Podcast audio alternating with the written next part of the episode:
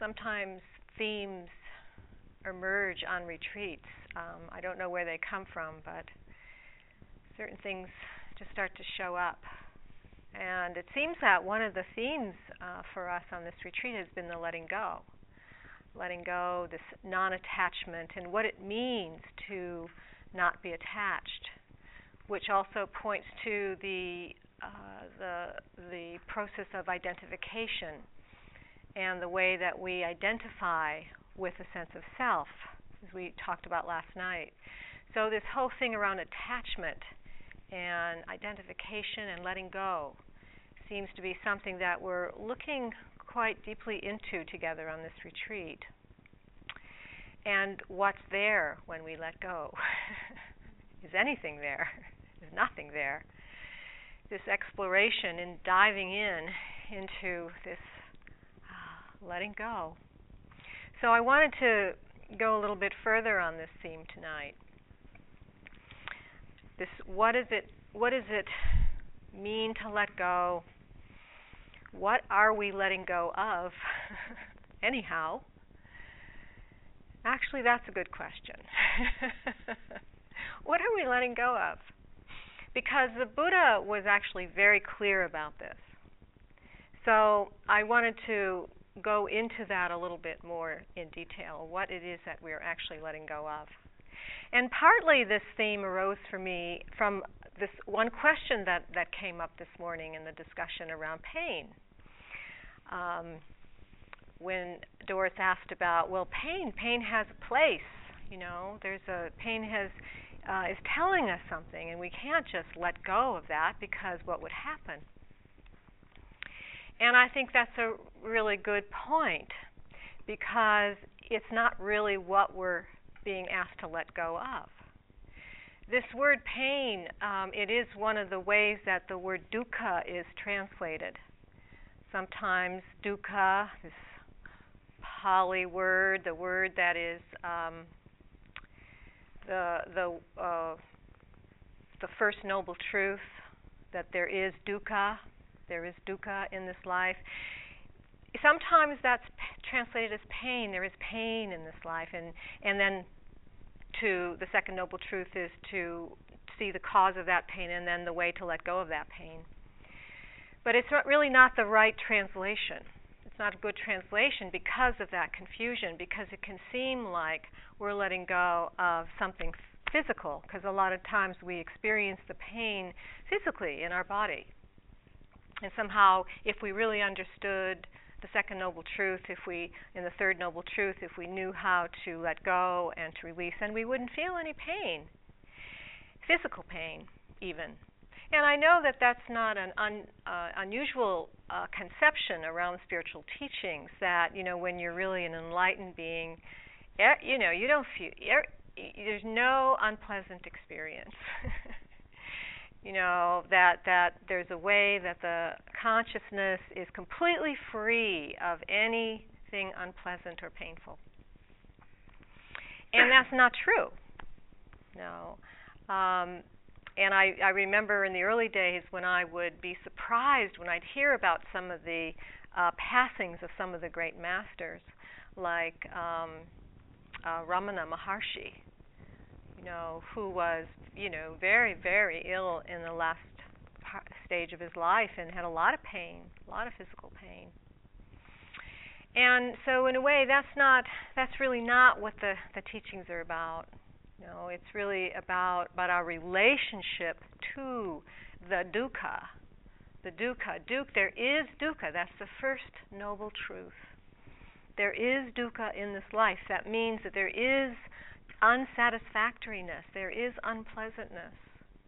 There is even suffering isn't actually the right the best word because suffering there's a wonderful uh, phrase some of you may have heard that pain is inevitable. Suffering is optional. Right? pain is inevitable.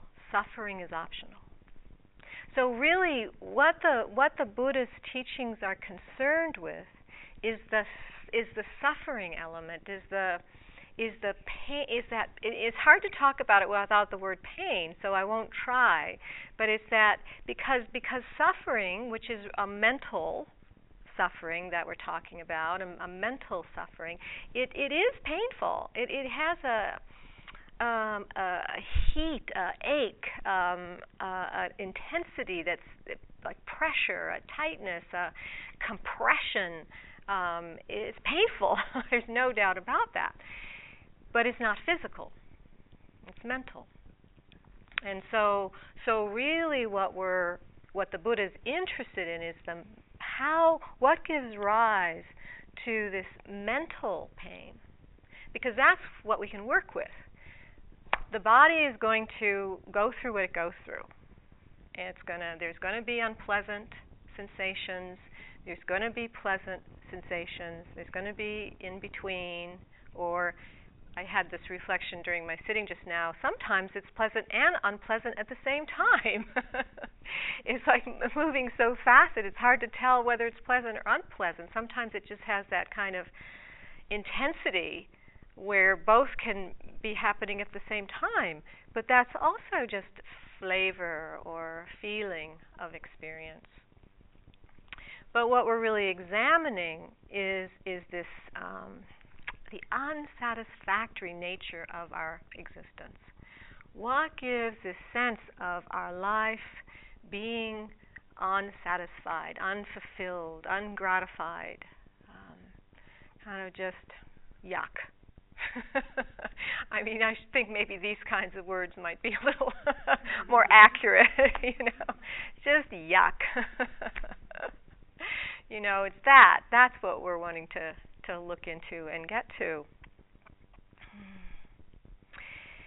The Buddha the Buddha said let what we need to look at are the conditions which bring about more pain and discontent, more suffering and discontent. Not the conditions that necessarily bring about freedom from pain, that's the result. That's the result. That's what we get when we examine the conditions that are actually bringing about these unsatisfactory uh, states of mind, when we see that and we understand that and work with that and let go of it, what's there are the satisfactory states of mind. Know, what's there is the happiness and the peace and the contentment and the joy and the generosity, the love, and that's what's there. And I'm, I'm hoping you're getting more of a sense of that because it can be easy to, in the practice, particularly the practice when we're dismantling in the way that we are, dismantling this sense of ourself, dismantling this ego. Initially, it can seem like we're letting go of everything, everything we've ever known, everything we've ever had, and that's actually what we're supposed to do, even to the point where it comes to our physical possessions like I'm supposed to get rid of everything. You know, I'm not even supposed to have a car. I'm not even supposed to live in a house. I'm not supposed to eat food. I'm not supposed to wear clothes. You know, I mean, this you can take it to a little bit of an extreme. This this renunciation or this asceticism. You know, that somehow uh, if I if I let go of everything, uh, even all my physical possessions, then I'd really understand uh, what gives rise to the rise to dukkha. But the Buddha was very clear that that's not what he was talking about. There's enough, there were enough sadhus and ascetics in India that he said that's not going to get you anywhere. You know, these um, naked sadhus would stand on one foot for you know a year or two years and think that that was going to give them some kind of high attainment. And he'd look at them and say, "You're just creating conditions for more suffering. you know, what makes you think that you're going to be more free doing that? you know, or you know, uh, burying themselves in in mud and uh you know maybe just having a little you know a couple straws coming out of the nostrils you know maybe if i really create these very very bare and ascetic conditions then i'll find out what's left right we don't have to go that far. Buddha said that's creating more more suffering, more suffering.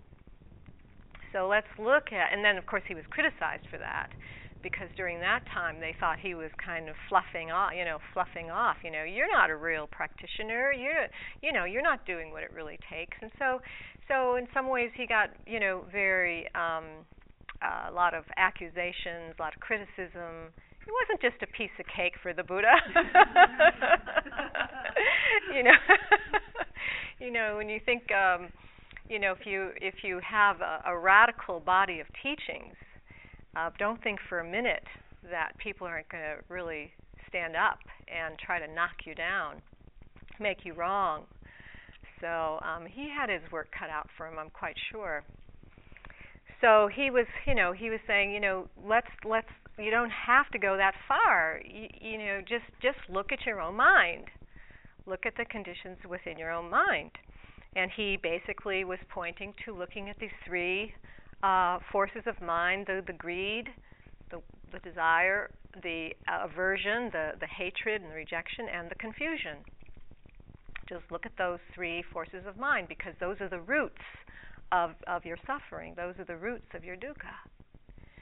And when you pull out those roots, everything's going to be okay. you'll be you'll be happier you know so so we're just kind of we're just looking at those conditions we're really looking at those particular of conditions which give us this sense of confinement you know this sense of of being being trapped in some kind of confined space and this word I brought up last night this nirodha you know nirodha without impediment you know, without the the walls, free free of the imprisonment. You know, this this these kinds of images or, or metaphors that we evoke of what we're what we're pointing to. Munindraji, this wonderful uh, Indian uh, little Indian man from Calcutta, who was Joseph Goldstein's teacher uh, in the 70s when he was first uh, coming across these teachings, later on, uh, Joseph brought Munindraji to uh, to Insight Meditation Society, and a number of us met him and had teachings from him. And then he came to California, and we spent time with him. And one of the things about Munindraji is he was very happy. Know, he's very happy. And so he would basically say to us, you know, when you're happy, be happy. you know, very when you're happy, be happy he said, but when you're not happy, then take a look at what's happening that you're not happy. but when you're happy, just enjoy your happiness. You know, and it's one of the things that I think sometimes, you know, if we're very serious and, you know, we work really hard and we, we're really driven to uh, overcome and think we have to understand and get somewhere and, you know, we have this driver that, you know, that will will probably miss the fact that a lot of time we're things are just fine, you know, that we're actually maybe not happy, maybe depending on your association with that word, maybe that's a little too strong. but you know, you're probably basically content, you know, and that's where this um neutral experiences can, you know, when we're paying attention to the neutral experience, can be kind of interesting because it's actually a time when there's not so much impinging. You know, not so much impinging because, but if we actually are used to a lot of stimulation or doing or activity, we're not we're going to think something's wrong if there's not much impinging not much is happening. But if you again, like I said this morning, if you just kind of just just a, turn that just a centimeter, an angle, shift the angle just a centimeter, you might feel that it's kind of a relief not to have anything impinging. if you let yourself feel that, it's actually a pretty satisfactory state, kind of a peaceful, peaceful state. You know, and the kind of the ironic thing is that it's what we think we want. We ask for peace, we ask for stillness or stilling, uh, we ask for calm, tranquility. Well, in those those times, as we go through the day, when that's actually occurring, we easily miss it because we've got this this driver that is looking for something. Of course, and that's run by all the inner anxiety. So, so it's important to recognize these times when we're happy. Just and again, maybe that I, I can sense maybe that word is misleading. Uh, I could just kind of sense like, well, I'm just not really a happy sort, you know. you know, and so you can, you know, I won't take that away from you. it might be a little premature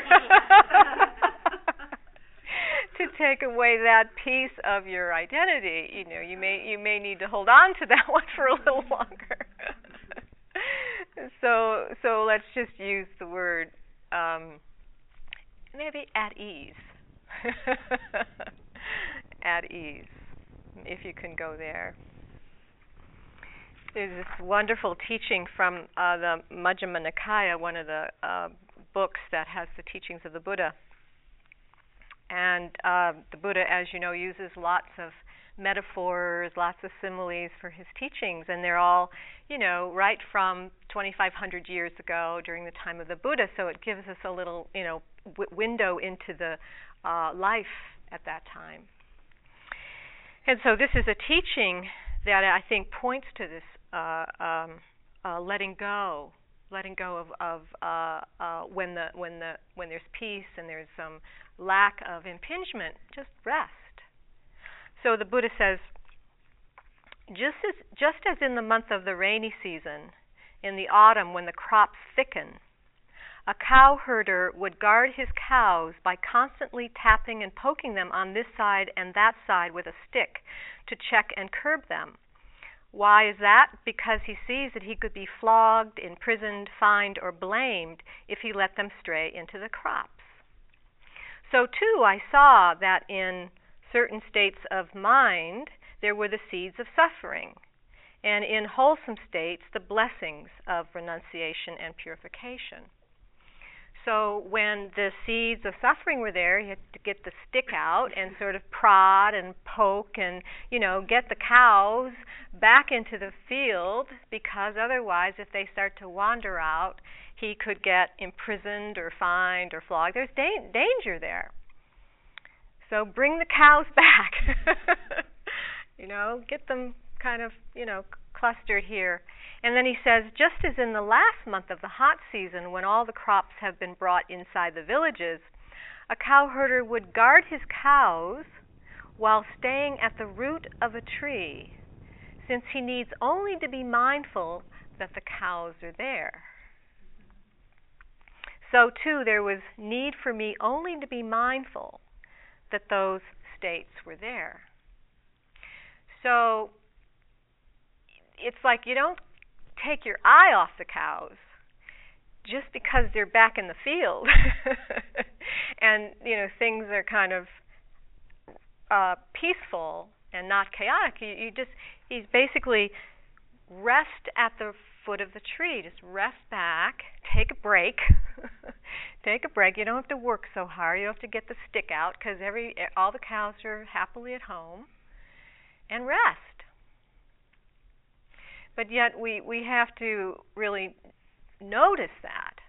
You know, the Buddha the Buddha talks about guarding the mind. It's guarding the mind is one of the uh, phrases that's used a lot in the teachings, and it's guarding the mind means that you, when when there's not much going on, you're you're guarding the mind because it, the, the the the cows could start wandering off.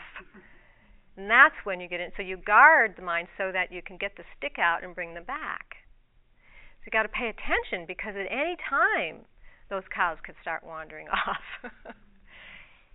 and and you don't have any control if you're resting back at the foot of the tree and the cows are out there kind of just hanging out. At any time they could just wander off. So it's not like it's your fault right? I mean, if you're just the cow herder, you know, keeping your it's not your fault that the cows are wandering into the farmer's pasture. But we we take it so personally. we blame ourselves. Well, I suppose if you know some, if maybe if you were the cow cow herder, you'd blame yourself because the cows were wandering off. But but perhaps you could see that that's kind of silly because it's not your fault. That's just what cows do, right? Especially especially if there's no fence.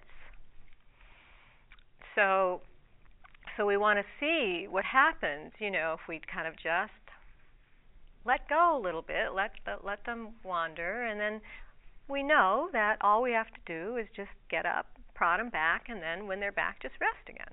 And and and basically, again, you know, it's it's kind of that simple. Course, it doesn't seem that simple, but it is that simple. That's basically what we're working with.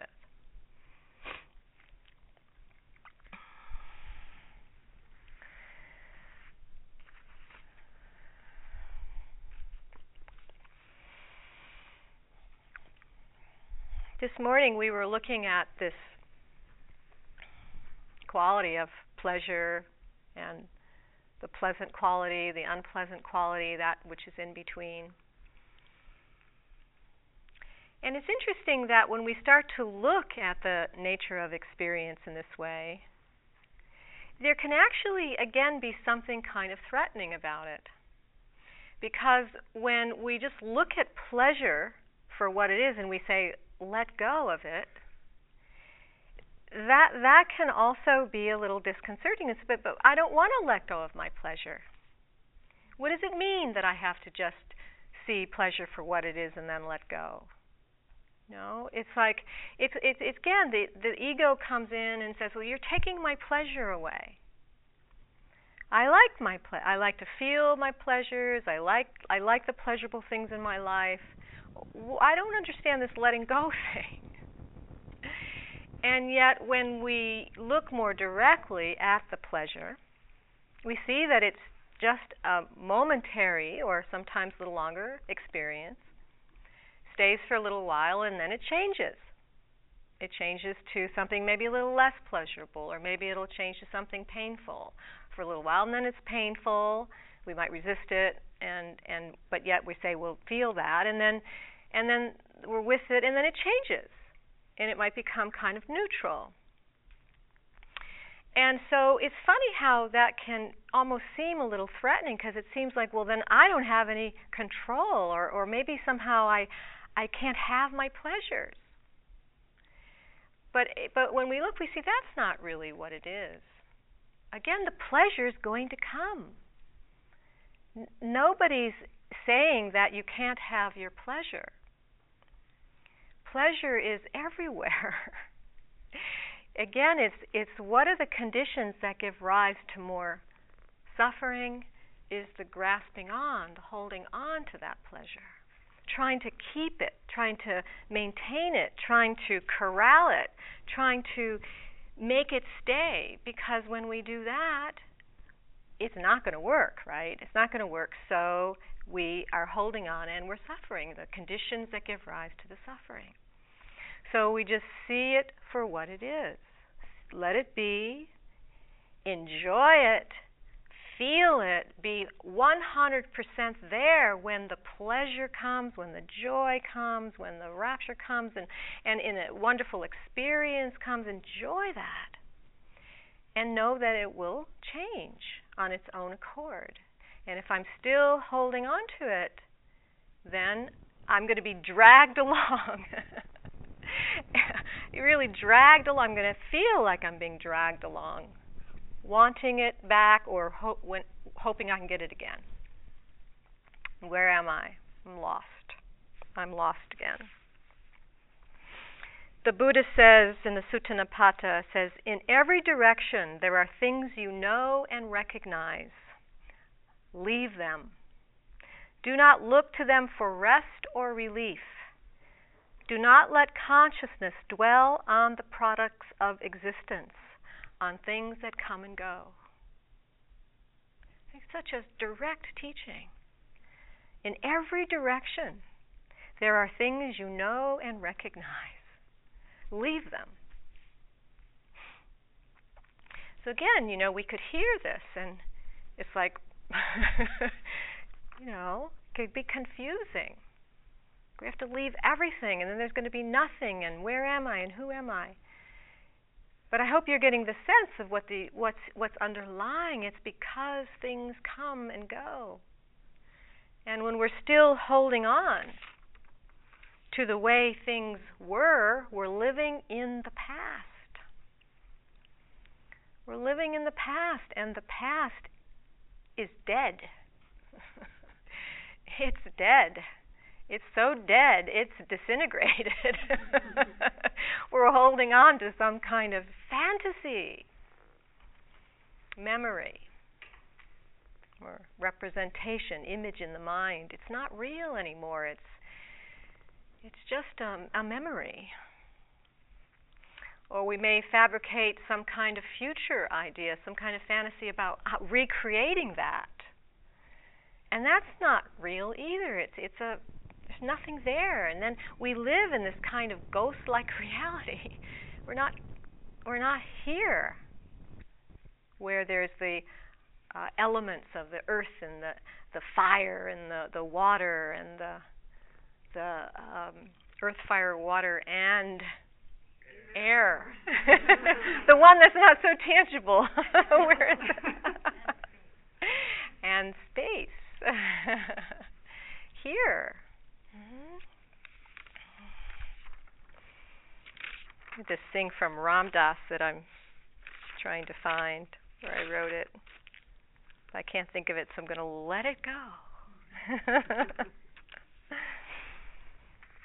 Ajahn Sumedho says, Ajahn Sumedho, the wonderful uh, elder elder monk in our tradition, Canadian actually. Ajahn Sumedho's Canadian. He says, the mind is like space. There is room in it for everything or nothing. We always have a perspective once we know that space of mind, its emptiness because armies can come and go into the mind, butterflies, rain clouds, or nothing. All things come and go through the mind without us being in reaction or resistance. All things come and go armies, butterflies, rain clouds, you name it you name it, and it's come into your mind. and it will go. The mind is so spacious, so accommodating, so benevolent in that way, as long as we're not resisting or holding on. Because, as you know, if we're holding on, then it kind of clutters the space. And many of us have very cluttered spaces. And some of you may even have not only cluttered spaces in your mind, but you may have cluttered spaces in your house, which may be, I'm not sure, but an extension of your mind in some way. you know, so we look, you know, we look at the ways that we're either creating space or the ways we create clutter, inner and outer, which is really what we're examining. You know, so how what what are the conditions that can bring about more space? Another way of talking about it, rather than these conditions of suffering, which all come about through the grasping and the holding and the possessing and the cherishing and you know all of that which just crowds the space. And it's just crowded with a lot of old junk. So let go. So we let go. We make space for something new this is from Rumi the wonderful Sufi poet he says don't worry about saving these songs. And if one of our instruments breaks, it doesn't matter. We have fallen into the place where everything is music. The strumming and the flute notes rise in the atmosphere, and even if the whole world's harp should burn up, there will still be hidden instruments playing. Even if the whole world's harp should burn up, there will still be hidden instruments playing. And it reminds me today of our um, sound meditation. You know, sometimes there was the more obvious sound, more grosser sounds, and then that sound would die away. And then, if there was enough stillness and presence, there were all the more subtle sounds in the whole atmosphere.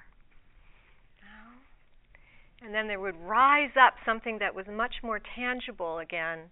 It would crowd, it would crowd out the more subtle sounds, and then they, then the that that stronger sound would die away, and then there's all the subtle sounds right there, if for for our taking, if we're interested, hmm, if the mind is available.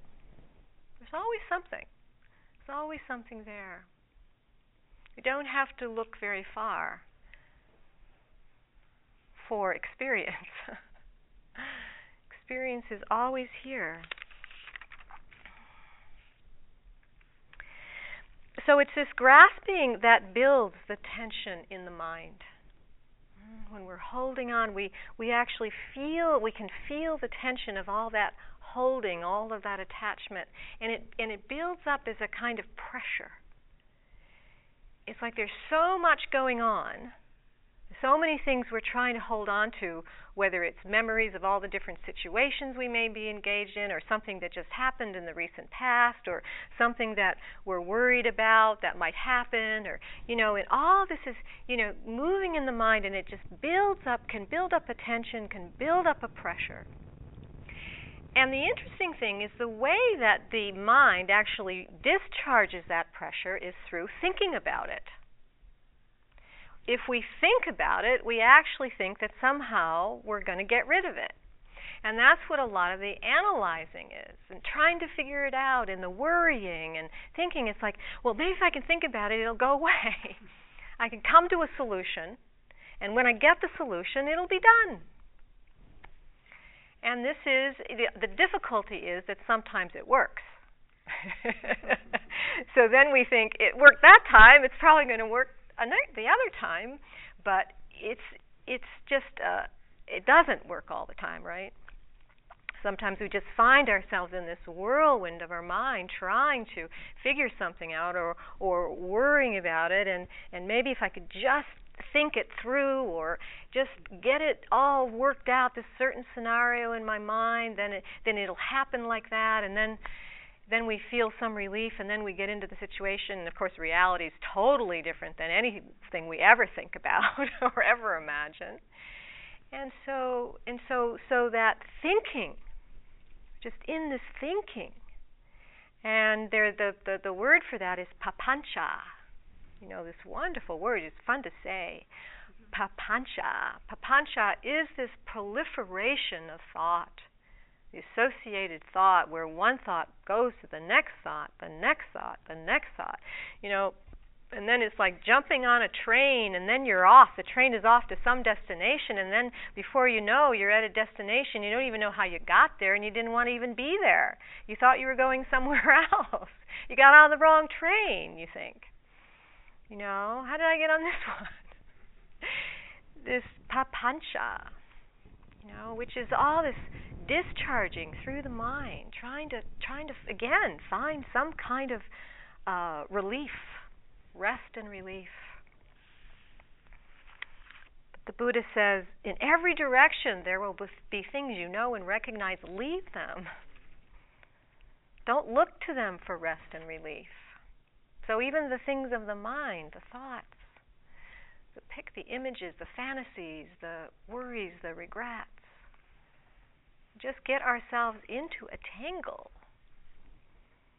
Do not let consciousness dwell on the products of existence, on things that come and go, on things that come and go.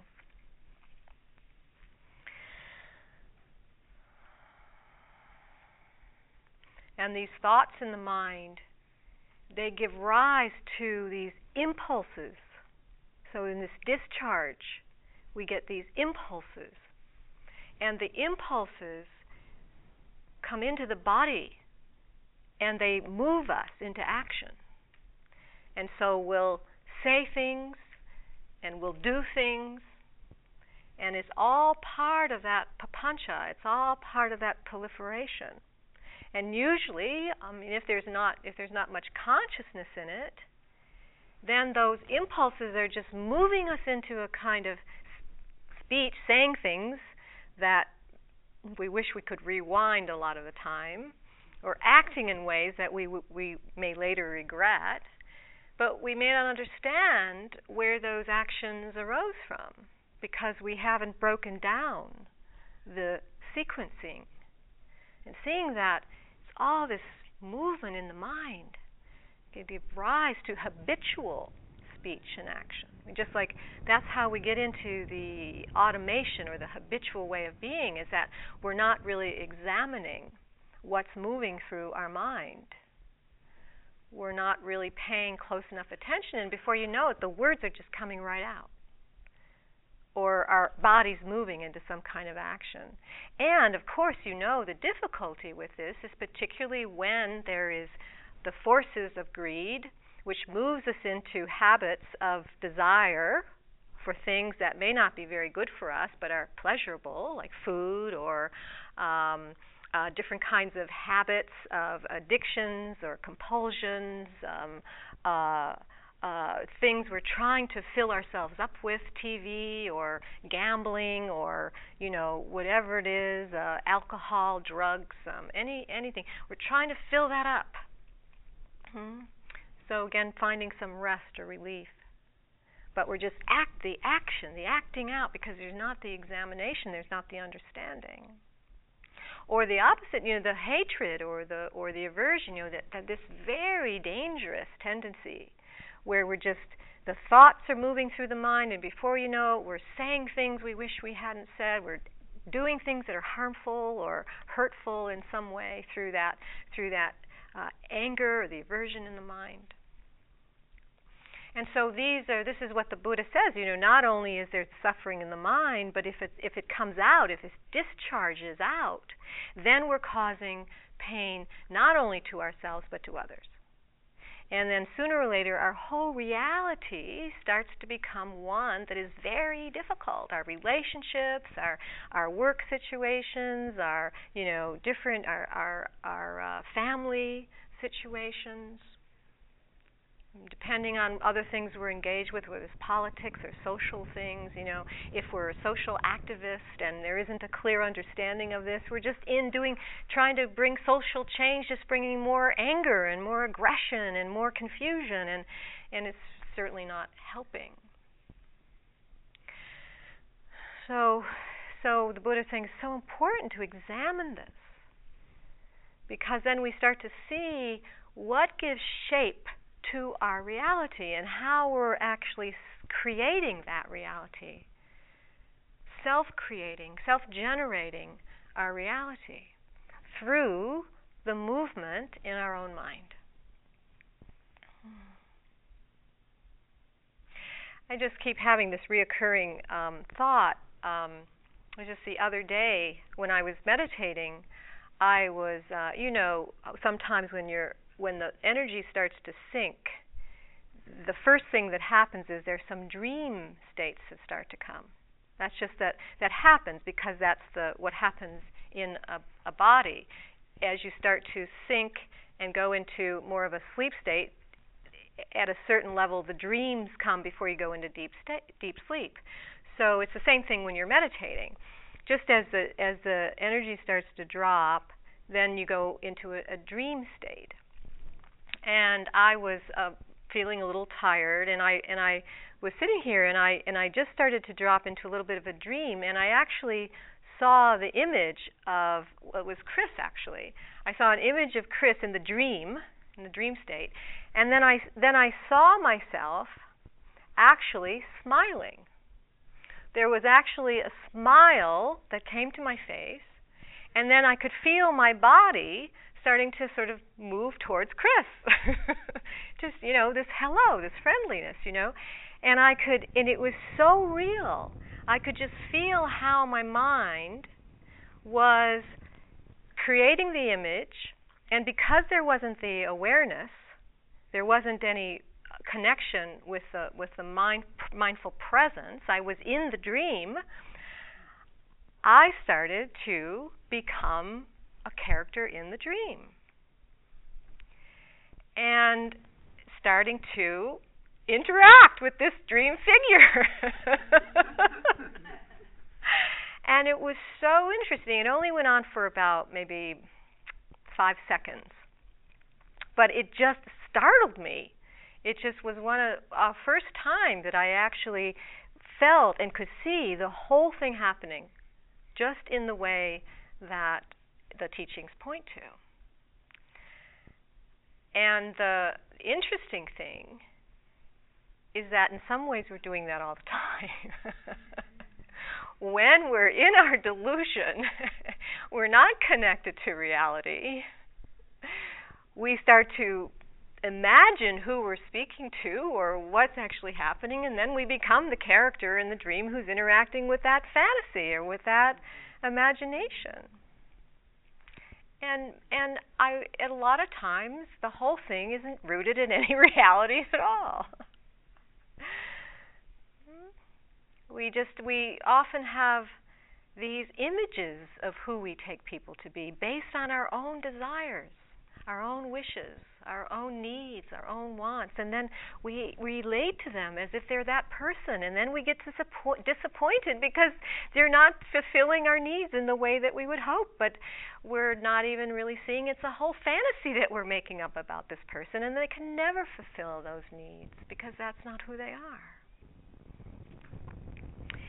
So, this way that we're generating this kind of imaginary reality through the mind that just and then gives rise to our speech, our body. Our body takes shape, our actions take shape in relationship to the picture in our mind.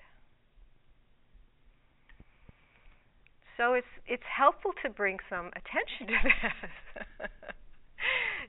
so that perhaps our speech and our actions are more rooted in reality. In other words, in the way things really are. This capacity for clear seeing, and the wise view to see things as they are. To see things as they are. This is a, one famous uh, quote from the Buddha um, from the Dhammapada, and this translation is from uh, Gil Fronsdal, and uh, a newer translation uh, that he did in the last two years. All experience is preceded by mind, led by mind, made by mind. Speak or act with a corrupted mind, and suffering follows as the wagon wheel follows the hoof of the ox. All experience is preceded by mind, led by mind, made by mind. Speak or act with a peaceful mind, and happiness follows like a never departing shadow. All experience is preceded by mind. And so when we reflect on this, you know, it brings a, for me certainly, it brings a little bit more sense of urgency to this mindfulness, to what it is that we're actually paying attention to. And so when we talk about what we're actually letting go of, what we're letting go of, and through through our mindful attention, which has a quality of discrimination, the the awareness can discriminate, can see this from that. We can see if I follow this train of thought, it's likely to lead here, which seems like it's going to cause me some pain and suffering if I keep going that way. And then I look and I see, well, if I follow this train of thought or this impulse, this may lead me to more happiness, to more freedom, to more ease in my life. And so I can begin through my mindfulness and wisdom, clear seeing, to begin to make those choices. And this is the key to our transformation that I can make a choice. But I can only make a choice if I see, because otherwise I'm just on automatic and I'm caught in this dreamscape. And I'm just being led around by all the accumulated impressions that have gone before that go into this habitual tendency and way of being, and then I don't have any choice at all. I'm just another character in my dreamscape. But as soon as I bring some awareness and clarity to my mind, I can make a choice. There are options. I have options. I don't have to just be a robot. I don't have to be sleepwalking anymore. I can stop.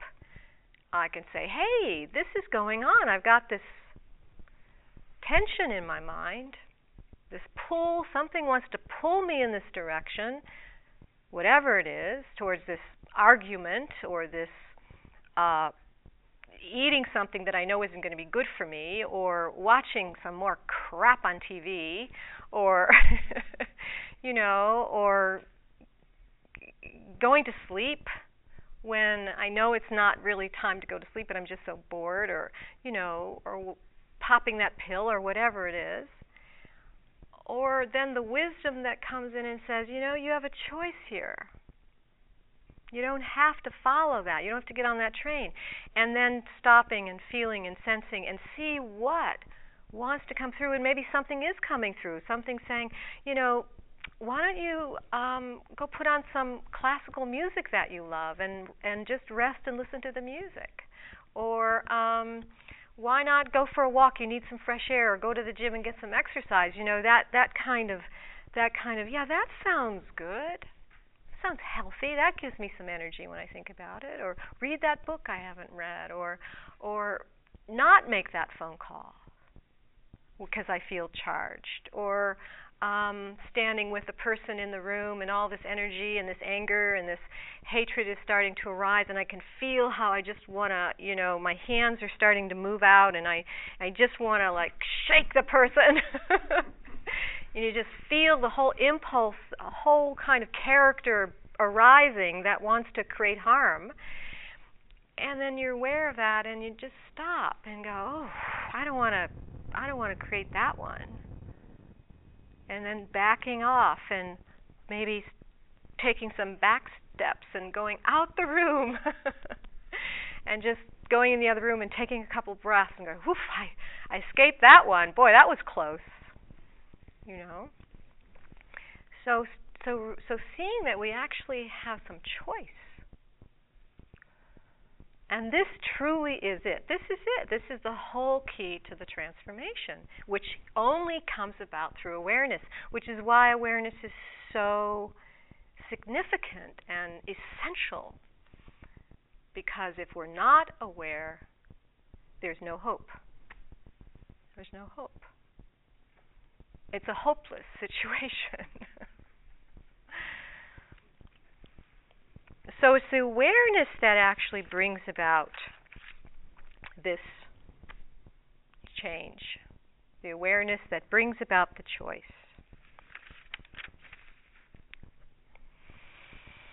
So things begin to open up with awareness, things start to open up, and we see that actually there's more possibilities. And and it's not just usually just this choice or that choice. When we're really present and we really get centered, it's like, wow, I actually have a number of things that I could do here. And then more, then there's kind of a little more energy. Then the energy starts to come, and with that comes more presence, more clear thinking. Uh, we start to feel more more in touch with reality and ourselves and where we are and then and then and then there's more can be more expansion of our consciousness because we're not so caught in that grasping and that clutter. So we feel a little bit more spacious and more open and more receptive and and more available to more possibility. And then we start feeling this kind of dynamism. There's more of a dynamic, vital kind of vitality that starts to come in. And with that, with awareness, and the vitality and the kind of dynamism comes the connection to reality in a greater way, and with reality is infinite possibility, because that's what reality is. Reality is infinite possibility. Reality is constantly creating and recreating infinite diversity and infinite possibility that we call creative dynamism or creation. Mm-hmm. And then I am creation. I am the one who is creating all these possibilities. Coming from here, this source, this fountain, this wellspring, right here. And all kinds of new ideas and new possibilities, and my mind opens, and I feel good, and I feel happy and I'm connected to something much greater than this small, limited self who's caught in such small and tiny and often self deficient ideas, and then things start to open up and we have access so many things. We become the artist, the creator, the, mm, the one who is creating reality. I am the creator of reality. The moment becomes pregnant with choice through this contact with reality. And then it can seem like we're making a choice. We could, you know, we can say, "Well, I'm making a choice," but but it is it's more than that at this point. It's not even me making the choice. There's a, almost a feeling of choicelessness because I'm responding to this effulgence, this this vitality, and something just starts to happen. There's a kind of spontaneity, and there's a, a movement, and a connection, and an expression, and something takes shape, something takes form, and I am that. I am that which is taking form. I am that which is being created.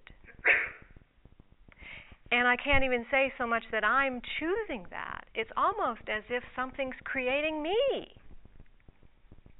And it's hard to know anymore whether I am the creator or whether there's another creator that's creating me or whether there's just some kind of divinity or mystery or magic. It's just all happening. And I don't even understand it anymore I can't even make sense of it anymore. But it's magnificent and it's amazing, and I'm awestruck by this creation. Something has let go.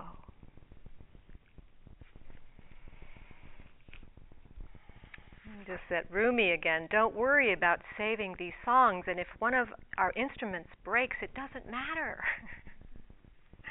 we have fallen into the place where everything is music.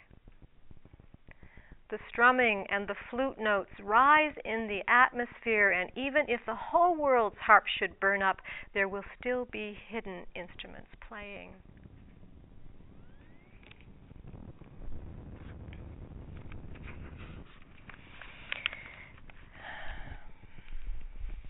I want to end with this poem from Pablo Neruda. And Pablo Neruda was the most important Latin American poet of the 20th century. He's, he's from Chile. And he won a Nobel Prize in literature. So his poetry is so can't say the word. And it was at that age poetry arrived in search of me. I don't know, I don't know where it came from. From winter or a river. I don't know how or when. No, they were not voices. They were not words. Not not silence, but from a street I was summoned, from the branches of night. Abruptly from the others, among violent fires or returning alone, there I was without a face, and it touched me. I did not know what to say. My mouth had no way with names. My eyes were blind, and something started in my soul. Fever or forgotten wings, and I made my own way, deciphering that fire, and I wrote the first faint line faint, without substance, pure nonsense, pure wisdom of someone who knows nothing and suddenly I saw the heavens unfastened and open, planets, palpitating plantations, shadow perforated, riddled with arrows, fire, and flowers, the winding night, the universe. And I, infinitesimally being, drunk with the great starry void, likeness, image of mystery felt myself a pure part of the abyss. I wheeled with the stars, my heart broke loose on the wind. Poetry arrived in search of me. I don't know, I don't know where it came from. From winter or a river. No, they were not voices, they were not words nor silence, but from a street I was summoned. From the branches of night, abruptly from others, among violent fires, or returning alone, there I was without a face, and it touched me. Let's sit for